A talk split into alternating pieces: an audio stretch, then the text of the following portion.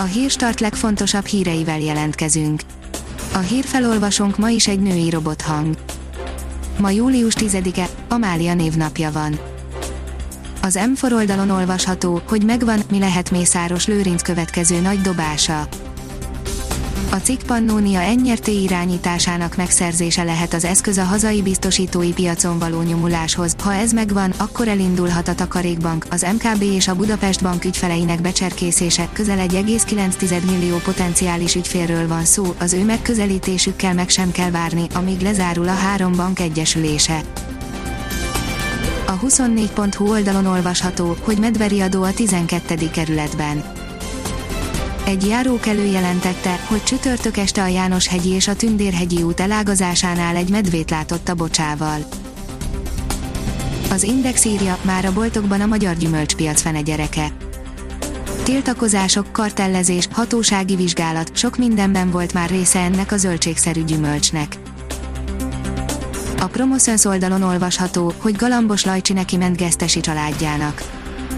Galambos Lajcsi is véleményt mondott a Gesztesi Károly családja és Molnár Anikó között kialakult botrányról. Az Agroinform szerint Orbán Viktor hamarosan egy magyar faluban ugyanolyan életet lehet élni, mint a fővárosban. A mezőgazdaság jelentős lehetőségekhez jutott, és nincs messze az, hogy azt lehessen mondani, egy magyar faluban ugyanolyan minőségű életet lehet élni, mint a fővárosban, mondta Orbán Viktor miniszterelnök a Mindent a Magyar Vidék Jövőjéért című könyv bemutatóján.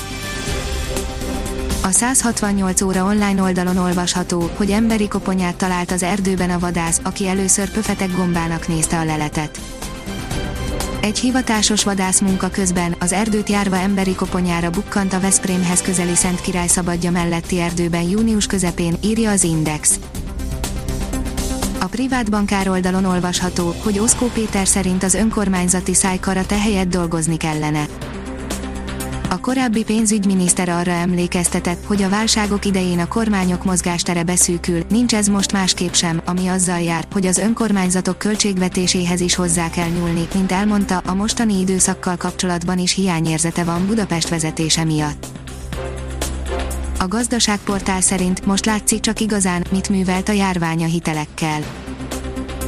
A Magyar Nemzeti Bank adatai szerint óriási volt a visszaesés az újonnan kihelyezett jelzálog hitelek piacán májusban, a személyi kölcsönöknél lassacskán, de újra éledezik a piac, májusban még jócskán éreztette a hatását a koronavírus járvány a lakossági hitelpiacon. Az NLC írja, rengetegen lecsúszhatnak a nyári szabadságról. A veszélyhelyzet alatti kényszerű szabadságok miatt sokan már a tavasszal elhasználták az éves szabadságuk nagy részét. A Promoszöns szerint az MLS-nek szüksége van Tőzsérre, Juhászra, Husztira és Torgyál Sanyira. A Magyar Labdarúgó Szövetség legfőbb célja az új futballkultúra megteremtése. A Kiderül oldalon olvasható, hogy viharos széllökésekkel érkezik hozzánk a hűvös levegő. Szombaton napközben északnyugat felől egy hideg front éri el hazánkat, a déli óráktól egyre nagyobb területen árasztja el hűvös levegő az országot viharos szél kíséretében. Ha még több hírt szeretne hallani, kérjük, hogy látogassa meg a podcast.hírstart.hu oldalunkat, vagy keressen minket a Spotify csatornánkon. Az elhangzott hírek teljes terjedelemben elérhetőek weboldalunkon is. A hangfelolvasás nem jöhetett volna létre a Google Cloud és a Central Media Csoport Hírstart fejlesztései nélkül. A Hírstart kísérleti adását hallotta, a technológiánkat folyamatosan fejlesztjük. Ha tetszett a hírblokkunk, kérjük, hogy ossza meg ismerőseivel, vagy értékelje közösségi csatornáinkon.